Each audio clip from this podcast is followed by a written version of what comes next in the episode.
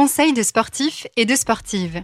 Ce podcast a vocation à vous être utile, vous accompagner dans la pratique du sport et répondre aux questions que vous vous posez ou que vous ne vous posez pas encore sur la forme, la santé, le bien-être et le sport. Je suis Céciliane, journaliste et coach sportif, et je serai toujours entourée d'experts et d'expertes pour aborder tous ces sujets. Si certains et certaines aiment, adorent, adulent leur sport, d'autres ne peuvent plus s'en séparer. L'Institut national de la santé et de la recherche médicale estime qu'environ 4% des sportifs font face à la bigorexie. Pour comprendre ce phénomène, je suis avec Mathias Watine, préparateur mental, psychologue du sport et spécialiste en addiction.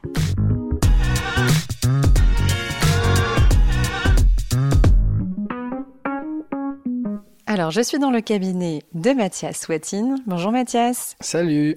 Comment tu vas? Très bien, et toi? Super, moi je suis contente de parler euh, du sujet qu'on a choisi d'aborder aujourd'hui, qui est la bigorexie. Et on commence tout de suite. Quand on dit bigorexie, on parle de quoi? On parle de beaucoup de choses, justement. Et euh, peut-être que pour commencer, quelque chose qui pourrait être intéressant, euh, c'est une définition euh, qui me semble assez pertinente, qui permet de comprendre un peu plus ce que ça peut être. Et en fait, la bigorexie, oui, c'est un besoin incontrôlable, compulsif, de pratiquer régulièrement, de manière intensive, une ou plusieurs activités physiques. Ok. Mais pas que. Ah, pas que. Eh oui, parce qu'on pourrait dire ça, ça peut être tout le monde. Mhm. C'est cette pratique physique, et ce malgré bah, des effets négatifs. Et qu'ils soient sur le court, le moyen ou le long terme, et que ces effets négatifs, ils aient un impact sur notre santé physique, psychologique ou sociale. Ok. La bigorexie, est-ce qu'on peut dire que c'est une maladie mentale ou un trouble du comportement? Hmm. Comment on la définit? Moi, je préfère. dans, dans quelle case? Je préfère et j'aime parler plutôt d'addiction. L'addiction euh, de manière globale, parce que, comme je le viens de décrire dans la définition, de manière compulsive, on n'arrive pas à s'en détacher de manière aussi facile. Hein. Il y a quelque chose qui, qui nous y attache, comme il peut y avoir peut-être dans l'addiction à la cigarette, à l'alcool ou toute autre, autre drogue voilà, il y, a un attachement complexe dont on n'en connaît pas forcément toujours euh, ben, les causes. Qu'est-ce qui se passe dans notre cerveau euh, pour qu'on crée ce lien fort avec le sport, qu'on devienne addict au sport? Et que ça devienne euh, en effet quelque chose qu'on ne peut plus contrôler, qui nous dépasse. Alors c'est ce qui se passe dans l'organisme en fait suite à la pratique sportive en termes de, sécrétion de dopamine, sérotonine, euh, tout ce qui va être aussi endorphine, la, dopamine avec l'hormone du plaisir directement, de manière simplifiée, ou le système de la récompense qui va être lui lié à la sérotonine, et euh, la notion d'endorphine qui va elle avoir un, impact sur la gestion du stress. Donc, qu'on le veuille ou non, peu importe euh, notre pratique sportive, la mise en mouvement du corps bah, sécrète des choses très positives et quand c'est positif, bah souvent on en redemande. c'est un petit peu comme le sucre, quoi. exactement. Alors pourquoi ça survient euh, Quelles peuvent être les causes d'une pratique comme ça, un peu trop, un peu trop intensive? Ça peut être vraiment multifactoriel. Ça c'est très important. Ça serait euh, génial, très simple, trop simple, qu'on puisse dire voilà, c'est ça qui va pas et c'est toujours la même chose.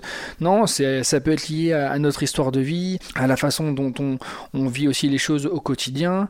Euh, c'est vrai que par rapport à la bigorexie, mais c'est aussi le cas pour les autres addictions, il y a souvent un transfert d'une autre addiction vers la bigorexie. C'est-à-dire, bah, je fumais, j'ai décidé d'arrêter de fumer, c'est super et je le compense d'une certaine manière par une pratique de sport intensive, quitte à ce qu'il y ait des effets négatifs. Voilà, c'est, ça peut être ça, ça peut être aussi lié à des blessures euh, psychiques, à des traumatismes, et une façon un peu euh, soit euh, d'oublier, de s'anesthésier, de fuir, peu importe. c'est quelle solution on trouve un instant T pour essayer de s'apaiser. L'addiction, c'est mauvais pour la santé? Ah. Est-ce que c'est néfaste? Est-ce que c'est néfaste? J'ai envie de dire que oui, à partir du moment où on parle d'addiction, c'est qu'on euh, on prend en considération qu'il y a un côté néfaste. Donc oui. Après, c'est pas parce qu'on fait du sport qu'on est addict et que c'est néfaste. Mm. C'est plutôt une question de conséquences, de répercussions. Si euh, il y a à un moment donné soit autant euh, d'aspects négatifs que positifs dans une pratique qui est de base comme le sport peut avoir essentiellement des aspects positifs, là oui, là il y a des questions à se poser. J'ai l'impression que la, la, barrière entre un sportif ou une sportive qui s'entraîne tous les jours parce qu'elle a un objectif à atteindre et euh, quelqu'un qu'on pourrait appeler euh, bigorexique, cette barrière, elle est fine. Comment, à quel moment on sait que là, on a basculé en fait?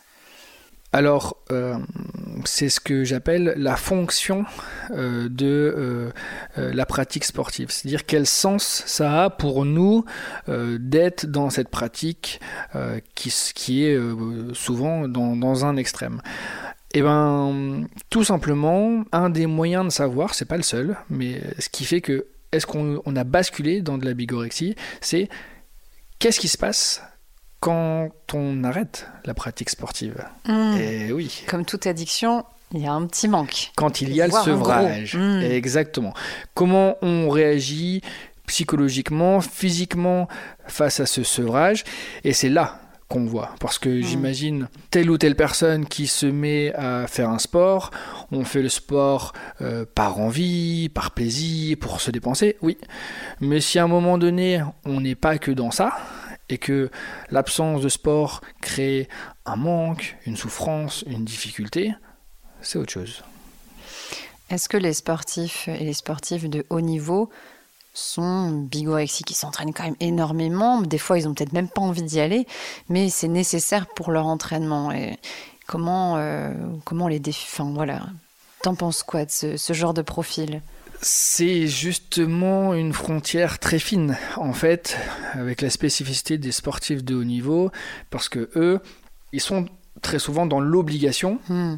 d'être dans ce schéma où la pratique sportive, elle est intensive, elle est régulière, etc.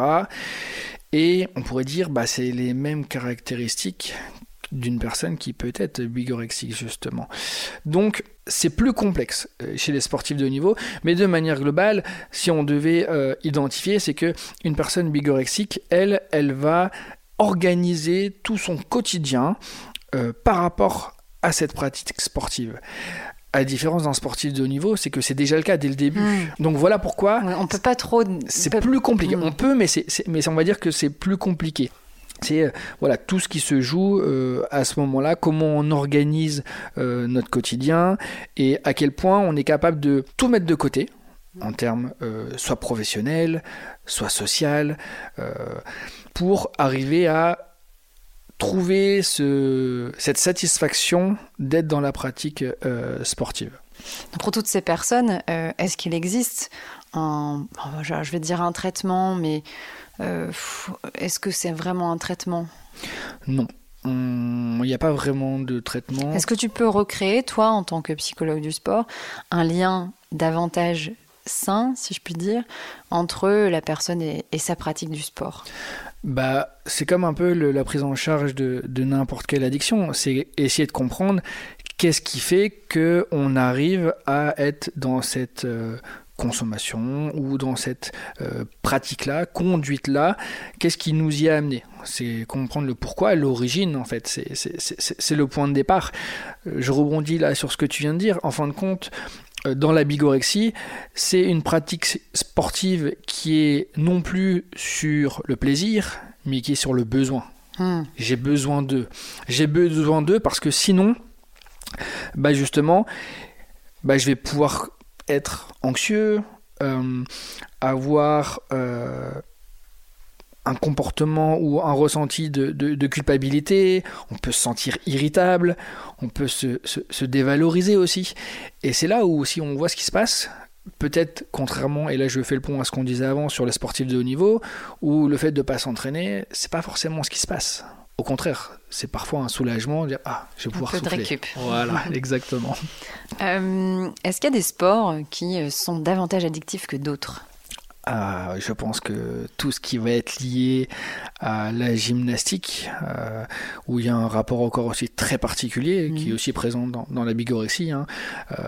euh, l'image du corps, la façon dont le corps peut être perçu, la façon dont on va pouvoir répondre à des, à des standards, mhm. parce que la gymnastique, il y a des standards hein, aussi, de manière... des injonctions inconscientes qui se baladent dans... Exactement. D'ailleurs, parfois, elles sont aussi conscientes, parce qu'elles sont bien de manière très claire et, ça peut aussi détruire euh, pas mal de personnes, euh, surtout euh, chez les gymnastes qui sont souvent très très jeunes. Donc oui, la, gymnastique ou des sports où, la, la, la, la, pratique elle est beaucoup plus poussée, telle que le, le cross-training. À quel moment on doit s'alerter en fait et se dire, enfin déjà pourquoi le cross-training ça s'était fait là et à quel moment on doit se dire, bon bah, on, va, on va calmer un petit peu le jeu?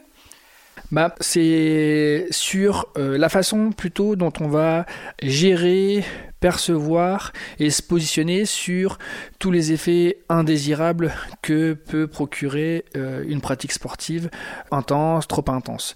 C'est-à-dire que à un moment donné, si je reprends le cross-training où on a des douleurs, on a hmm. des tensions musculairement, mais qu'on se dit oh c'est pas grave, je continue, il faut que je continue, j'ai besoin de continuer, non mais je peux pas m'arrêter, non mais hmm. c'est pas possible, oui mais si j'arrête, je suis capable, je suis capable. Par exemple, oui mais si j'arrête, tout ce que j'ai fait ça va servir à rien. Hmm.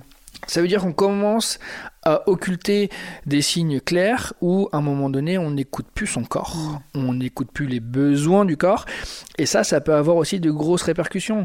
Si on, va dans, des extrêmes, euh, certains sont dans la négligence de certains besoins vitaux. Par exemple, ils vont aller jusqu'à modifier euh, bah, leur rythme de sommeil en mm. dormant moins, par exemple, ou même leur alimentation, et ce qui peut avoir un impact sur les troubles des conduites alimentaires, par exemple. Oui, oui, on perturbe complètement donc le, rythme biologique, alors que, euh, en plus, dans ces pratiques-là de, musculation euh, euh, ou de renforcement musculaire mhm. au poids de corps, etc., le corps a besoin de récupérer parce qu'il travaille il travaille pendant la récupération.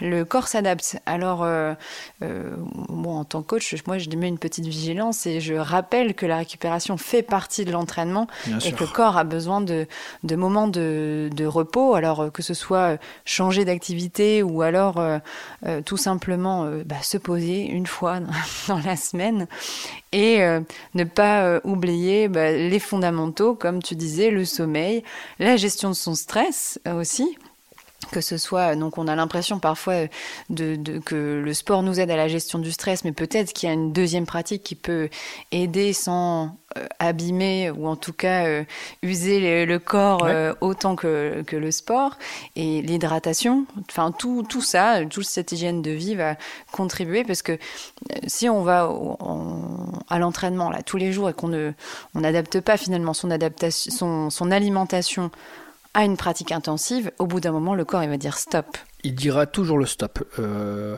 c'est toujours le corps sur le long terme qui va décider. La, la tête aura beau dire je continue, je continue. Euh, si on se déchire sur plusieurs centimètres, euh, ça va être compliqué d'aller faire les 15 bornes. Hmm. Donc, comment éviter que ça engendre des conséquences beaucoup plus graves? J'en ai cité quelques-unes tout à l'heure, mais on pourrait aller beaucoup plus loin. Il peut y avoir des troubles hormonaux, des troubles cardiaques. Hmm des troubles digestifs. Et là, on bascule dans autre chose, parce que sur des aspects qu'on ne contrôle plus. Hmm. Donc, quand la santé est en jeu, clairement, euh, il faut aller consulter.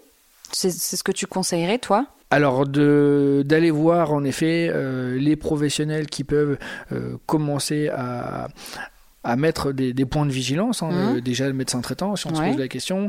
Puis après, bah, soit psychothérapeute, psychologue, euh, médecin du sport, mmh. euh, psychiatre, s'il si, si, le faut, pour avoir cette vigilance et se dire à un moment donné, on, on bascule peut-être dans quelque chose où on n'a plus la sensation de contrôle. Je nomme cette sensation de contrôle parce que justement dans la bigorexie, elle est très présente. On maîtrise tout, on mmh. contrôle tout. C'est une sensation. C'est une sensation parce que très souvent, c'est ces actions, cette activité qui est mise en place pour se rassurer, c'est un peu euh, une fuite en avant, mais c'est qu'on a conscience, ou du moins euh, c'est que inconsciemment, euh, il y a un mal-être, une souffrance. Et on essaie de gérer euh, comme on peut euh, par rapport à ce qu'on est amené à, ressentir. Alors c'est un sujet qu'on pourrait euh, parler pendant très longtemps parce que en effet c'est complexe, les limites, les, limites, les frontières sont fines. et je pense que tu as, déjà éclairé pas mal sur le sujet. Donc je te remercie. Est-ce que tu as une dernière chose à dire? Oui, il y a par rapport à cette notion de, de, bigorexie et peut-être de, santé mentale chez les sportifs, euh, il y a depuis 2006, euh, il me semble, euh, justement par rapport au ministère, des Sports et, de la Santé, ils ont instauré justement des, bilans psychologiques obligatoires pour tous les sportifs de haut niveau mmh. une fois par an un peu en, continu pour essayer de voir si malgré les pratiques intensives et arriver à faire la, distinction, comme on le disait tout à l'heure, entre mm. est-ce que c'est parce que c'est induit et que c'est le fonctionnement qui est comme ça, ou est-ce qu'il y a aussi une souffrance derrière et un besoin très très important des sportifs et pas basculer. Et de manière beaucoup plus globale, la bigorexie, euh, elle a été reconnue par l'OMS en 2011. Oui, donc c'est extrêmement récent. Voilà. Donc la sensibilisation va continuer et c'est plutôt positif que le sportif soit vu euh, de la tête aux pieds. Exactement, prendre en compte la globalité de, de l'être. Merci Mathias. De rien. Si cet épisode vous a plu, n'hésitez pas à le partager. Et si vous en voulez encore, ajoutez des étoiles sur Spotify et Apple Podcast et surtout, laissez-nous un commentaire sur Apple Podcast.